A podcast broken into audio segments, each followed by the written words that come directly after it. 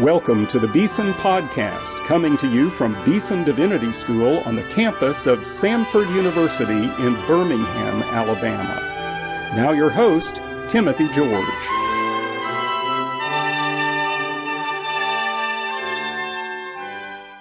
Welcome to today's Beeson Podcast. Today I have the privilege of introducing to you a lecture by Dr. Terrell Byrd.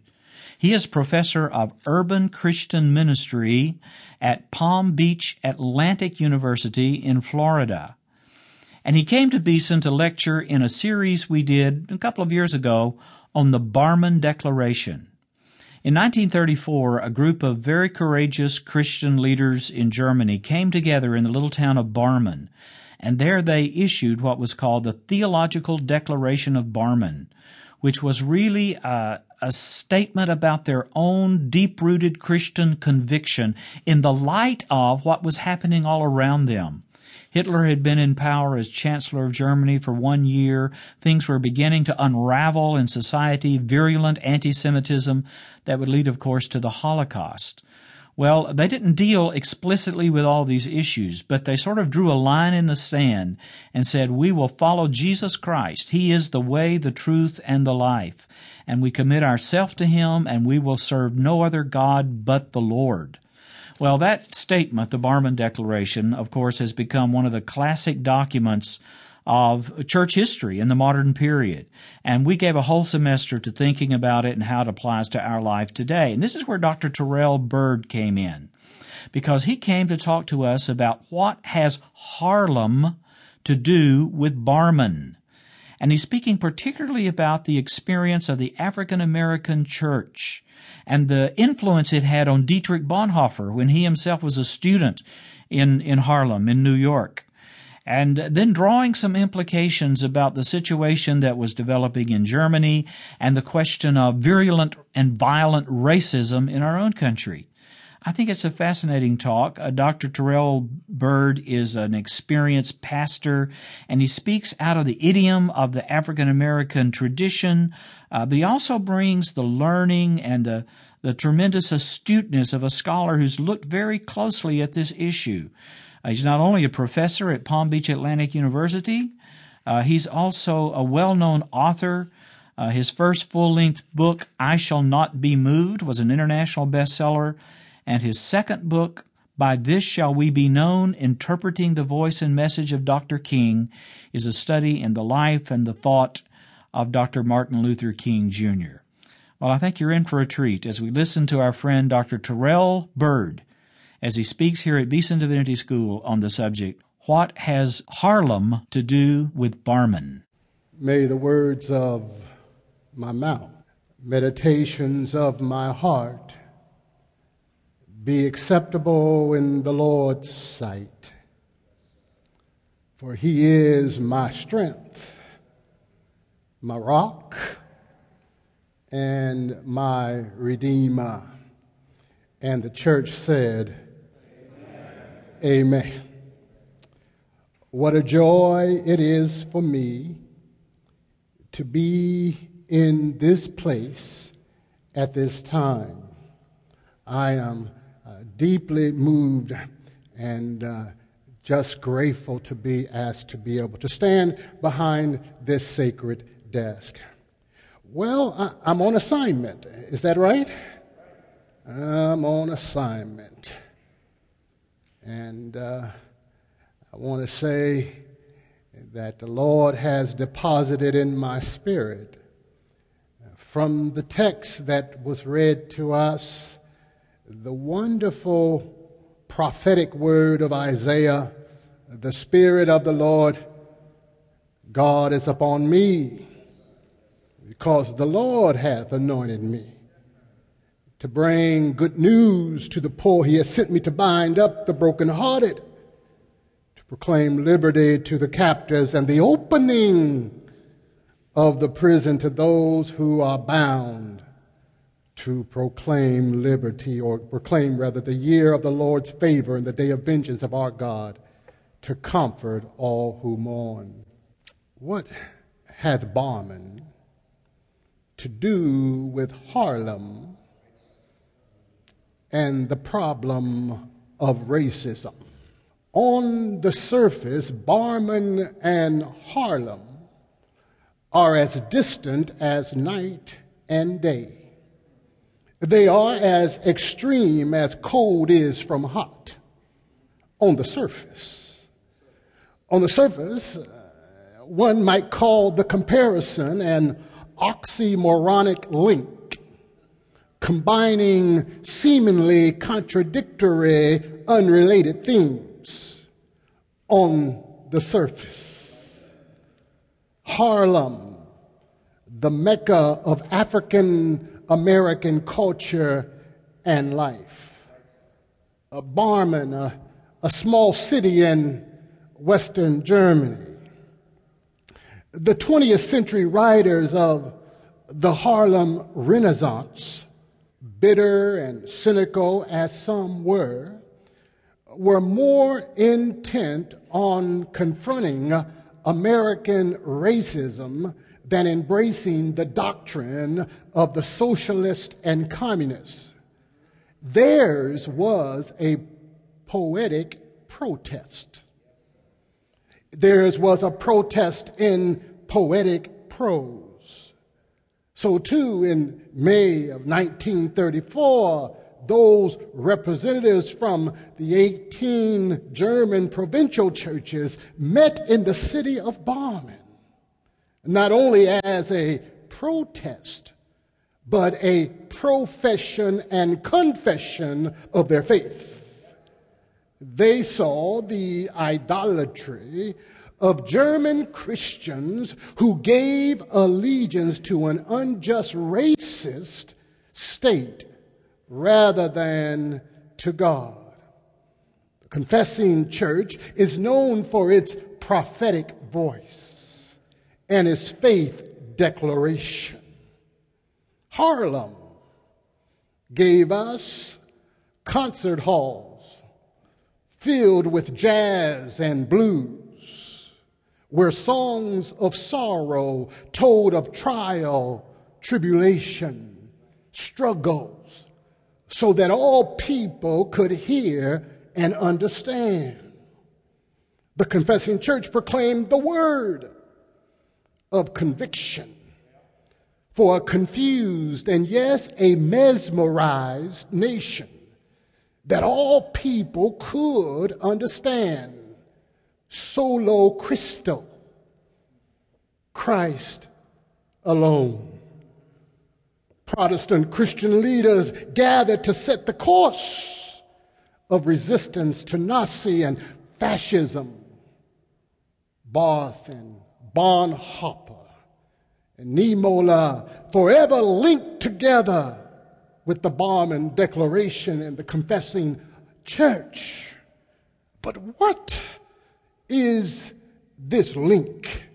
What is this strange bond between Barmen and Harlem? What hath one to do with the other? Could it be the, the Harlem Renaissance? After all, it gave us the poet Langston Hughes who asked the question, What happens to a dream deferred? Perhaps the poet songwriter James Weldon Johnson, who left Florida to come to Harlem, he wrote the poem Creation. And there the great God Almighty, who lit the sun and fixed it in the sky, who flung the stars to the most corner of the night, who rounded the earth in the middle of his hand, this great God, like a mammy bending over her baby, kneeled down in the dust, toiling over a lump of clay. Still, he shaped in his own image. Then into it he blew the breath of life. And man became a living soul. Amen, amen, said Johnson. I am reminded of the words of Weldon Johnson, who wrote the famous Negro national hymn. Lift every voice and sing. God of our weary years, God of our silent tears, thou who hast brought us this far on our way. Thou who hast by thy might led us into the light, keep us forever in the path we pray. What bond is there between Barmen and Harlem? Or perhaps it's the bond that's between the social historian W.E.B. Du Bois. Du Bois left Atlanta, Georgia, and took up residence in Harlem. No, uh, he took up residence in Harlem. One stated, no one rather stated the dilemma that slavery and segregation created for African Americans more poignantly and sharper than W.E.B. Du Bois. In fact, he spoke of it as a peculiar sensation, a double consciousness, two souls, two thoughts, two unreconciled strivings, two warring ideas in one dark body, whose dogged strength alone keeps it from being torn asunder. Is this the link between Barmen and Harlem. During World War I, with the migration of large numbers of blacks from southern states and with greater opportunities for work, you remember there was, uh, there was a young man who left with his family. His name was James Cleveland Owens. And he left and he came to Cleveland, Ohio. And in public school, the teacher, she mistakenly heard his name. His name was James Cleveland Owens, but he was known as JC, and she mistakenly thought his name was Jesse. Somehow, this Jesse ended up in Berlin in 1936 and brought back home to America four gold medals and disgraced Hitler and his Aryan concept of superiority.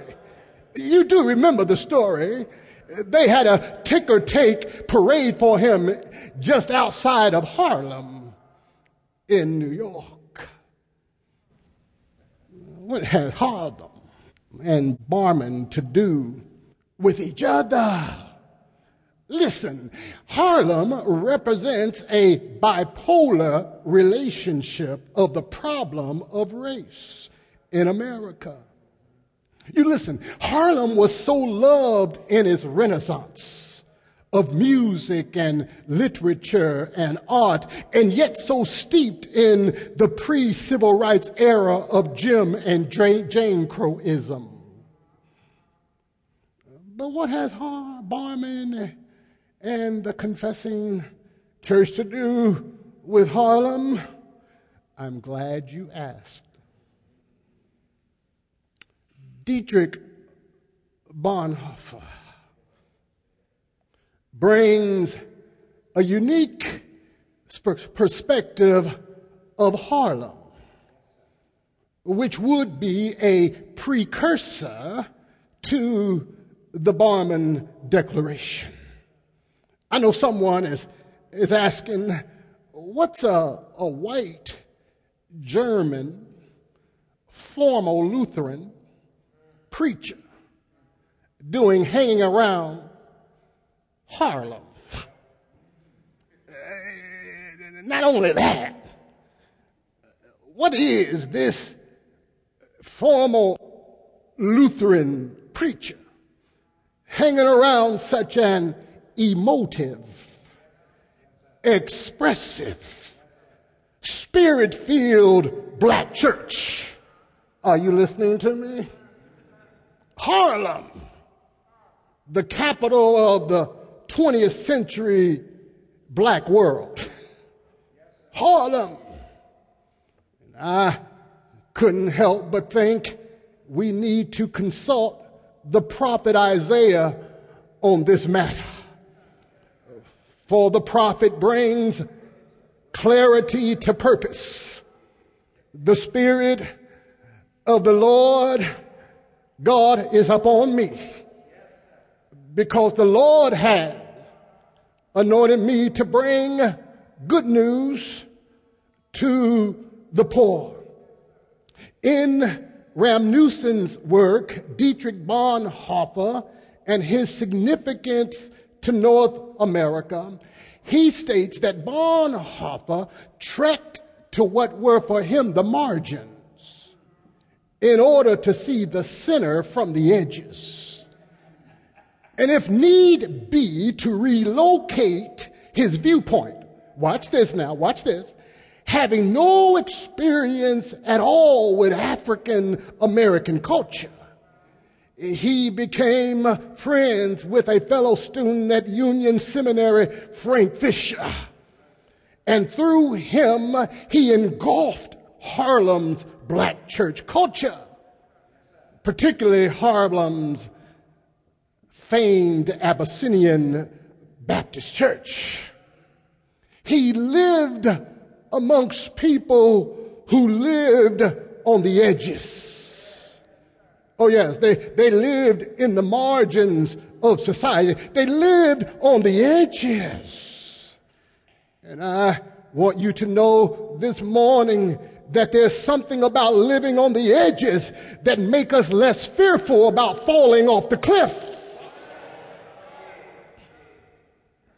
Jenkins and McBride in their edited work, Bonhoeffer and King says that the friendship with Frank Fisher informed him of the harsh realities of African American life in pre civil rights America. And uh, in fact, he said that when his friend would not be seated at a Manhattan restaurant, they staged, Bonhoeffer and Frank Fisher, they staged a two man protest and left the restaurant in outrage. They were edge living. His interest in African American culture led Bonhoeffer to drive through the Deep South on a tour observing uh, the rural poverty during one of the most grave periods of mob lynching and Jim Crowism. There's just something about living on the edges that makes us less fearful about falling off the cliff. Uh, Howard Thurman calls fear one of those hounds of hell that dog the footsteps of the disinherited. Thurman said it's, it's the climate closing in. It's like fog in San Francisco or in London. It's nowhere yet everywhere. Bonhoeffer's student Lehmann said Bonhoeffer's habit was to focus on what was the most remote from his previous experience to understand it on indigenous terms as far as possible and then let it adjust his own horizons. He was learning edge living. If you permit me to import a little eisegesis in order to give a little exegesis. Allow me to take my home sanctified imagination. I'm just imagining that maybe one Sunday morning, while attending Abyssinian Baptist Church, Bonhoeffer might have heard somebody saying, that old Negro spiritual. Sooner we'll be done with the trouble of the world. The troubles of the world. I'm going home to live with Jesus. Or maybe, maybe just in the midst of the amens, the hallelujahs, and the thank you, Jesus. He heard somebody saying, I want Jesus to walk with me, with me all along my pilgrim journey. I, I want Jesus to walk with me. I'm just using my sanctified imagination. Perhaps as Bonhoeffer uh, walked the streets of Berlin, he remembered back to hearing Adam Clayton Powell Sr. preaching uh, and how he used that African American hermeneutic homiletic style. And uh, perhaps Bonhoeffer recalled back and began to quote in his mind. Uh, he could say, I began to see Jesus who wandered the streets of Harlem, standing with the poor and distressed as a friend and counselor. Day and night I heard the voice of the Savior saying, I was naked and you clothed me. I was hungry and you fed me. I'm just using my imagination. Is that okay? Uh, but my imagination tells me that Bonhoeffer began to identify with the oppressed.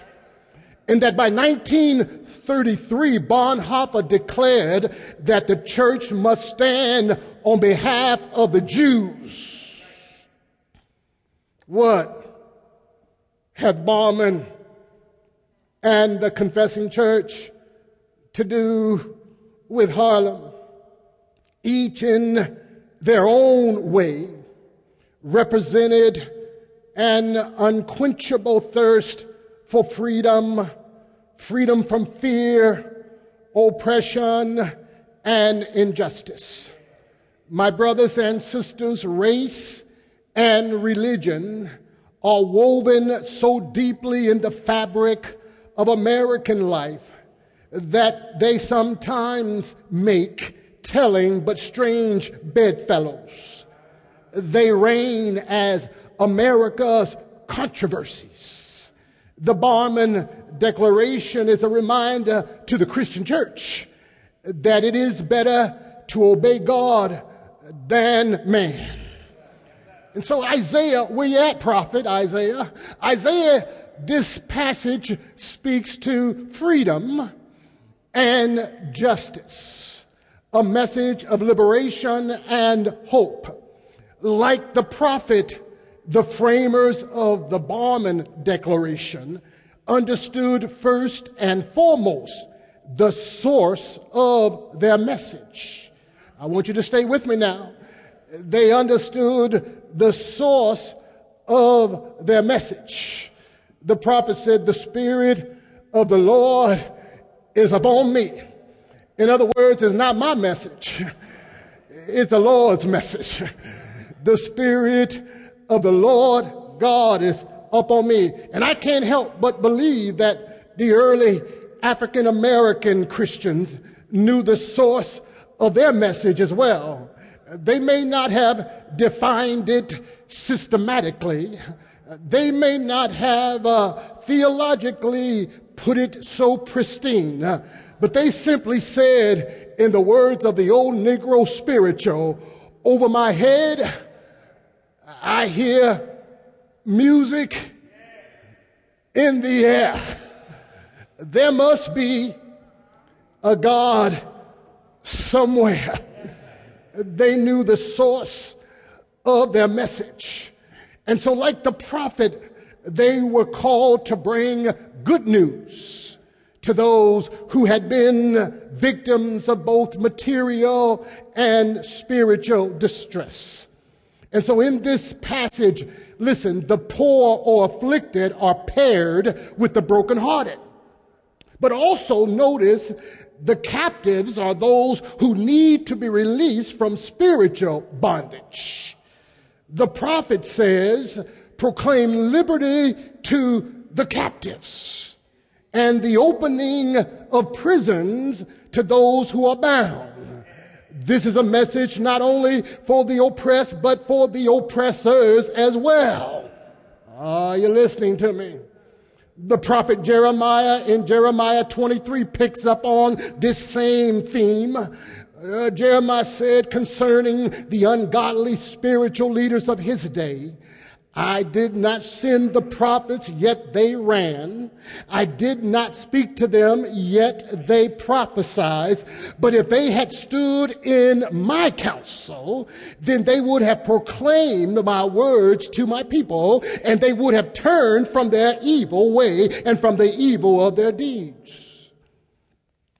The late Samuel DeWitt Proctor reminds us that those who serve congregations of persons victimized by racism, chronic economic depression, social ostracism, and stubborn stereotypes, they face a task hardly known to other preachers. They will find a hunger for identity, a thirst for freedom, a zeal for liberation that cannot be quenched. And so, my dear brothers, and my dear sisters, it's fitting for me to be in Birmingham for these Barmen lectures. For Martin Luther King Jr. epitomized both the problems, the perils, and the possibilities that existed in the theological declaration of Barmen. The social and economic injustices faced by African Americans not unlike Bonhoeffer, Martin Luther King's unusual idealism was met by a harsh realism of human suffering all across America. And embodied in this determination of his idealism was the certainty that all things, no matter how hard or socially entrenched, will someday change. But he said once, he said, the oppressor must never allow the conscience of the oppressor to slumber. To accept injustice or segregation passively is to say to the oppressor that his actions are morally right. He understood that this kind of oppression emanated out of the darkened spirits and the darkened hearts of men and women. So anyone who would claim superiority over someone else has a dark heart. I recall the reason that King came to Birmingham back in the 60s. He gave his rationale. He said, I'm in Birmingham because injustice is here. Just as the prophets of the 8th century BC left their villages and carried their thus saith the Lord far beyond the boundaries of their homes, just as the apostle Paul left his village of Tarshish and carried the gospel of Jesus to the far corners of the Greco-Roman world. King said, so I'm compelled to carry the gospel of freedom far beyond my hometown. And so like Paul, I must constantly respond to the Macedonian call. It was that Macedonian call for aid that pulled Bonhoeffer back to Berlin. And I agree with N.T. Wright, who said that God's passion for justice must become our passion for justice. That is the work. We pray for peace, but we work for justice. And I just want you to know this morning that, that it is a work. I said it is a work. Paul reminded the Thessalonica church when he gave them his unmixed praise. He says, I remember your work of faith. There is work which is inspired by faith, but nothing tells us more about a woman or a man than by the way they work. It was the work of Barth Bonhoeffer and Niemöller, the members of the Confessing Church, that defined them. It was the work of Martin Luther King Jr. in the Civil Rights Movement that defined him. It was the work of Mahatma Gandhi in India that defined him. It was the work of Mother Teresa in Calcutta that defined her. It was the work of Nelson Mandela in South Africa that defined him. James said, faith with without works is dead. It's the kind of work that you have to keep going when others give up. Keep working when others are sitting down. Keep building up when others are tearing down. Keep believing when others are doubting. And by all means, keep loving when others are hating. Um, St. Augustine reminds us, so anyone who thinks that he has understood the divine scriptures or any part of them, but cannot by his understanding build up this double love of God and neighbor has not yet succeeded in understanding them.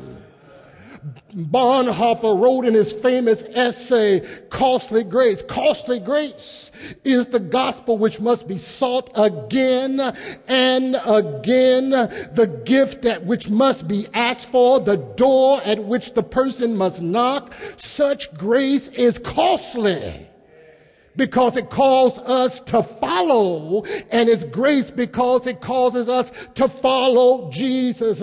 And I would say to you this morning at this great divinity school, don't get weary in well doing. Keep doing the good work of the gospel of Jesus Christ so that if anybody asks you, if you don't know, now you know what Barmen had to do with Harlem. God bless you and God keep you.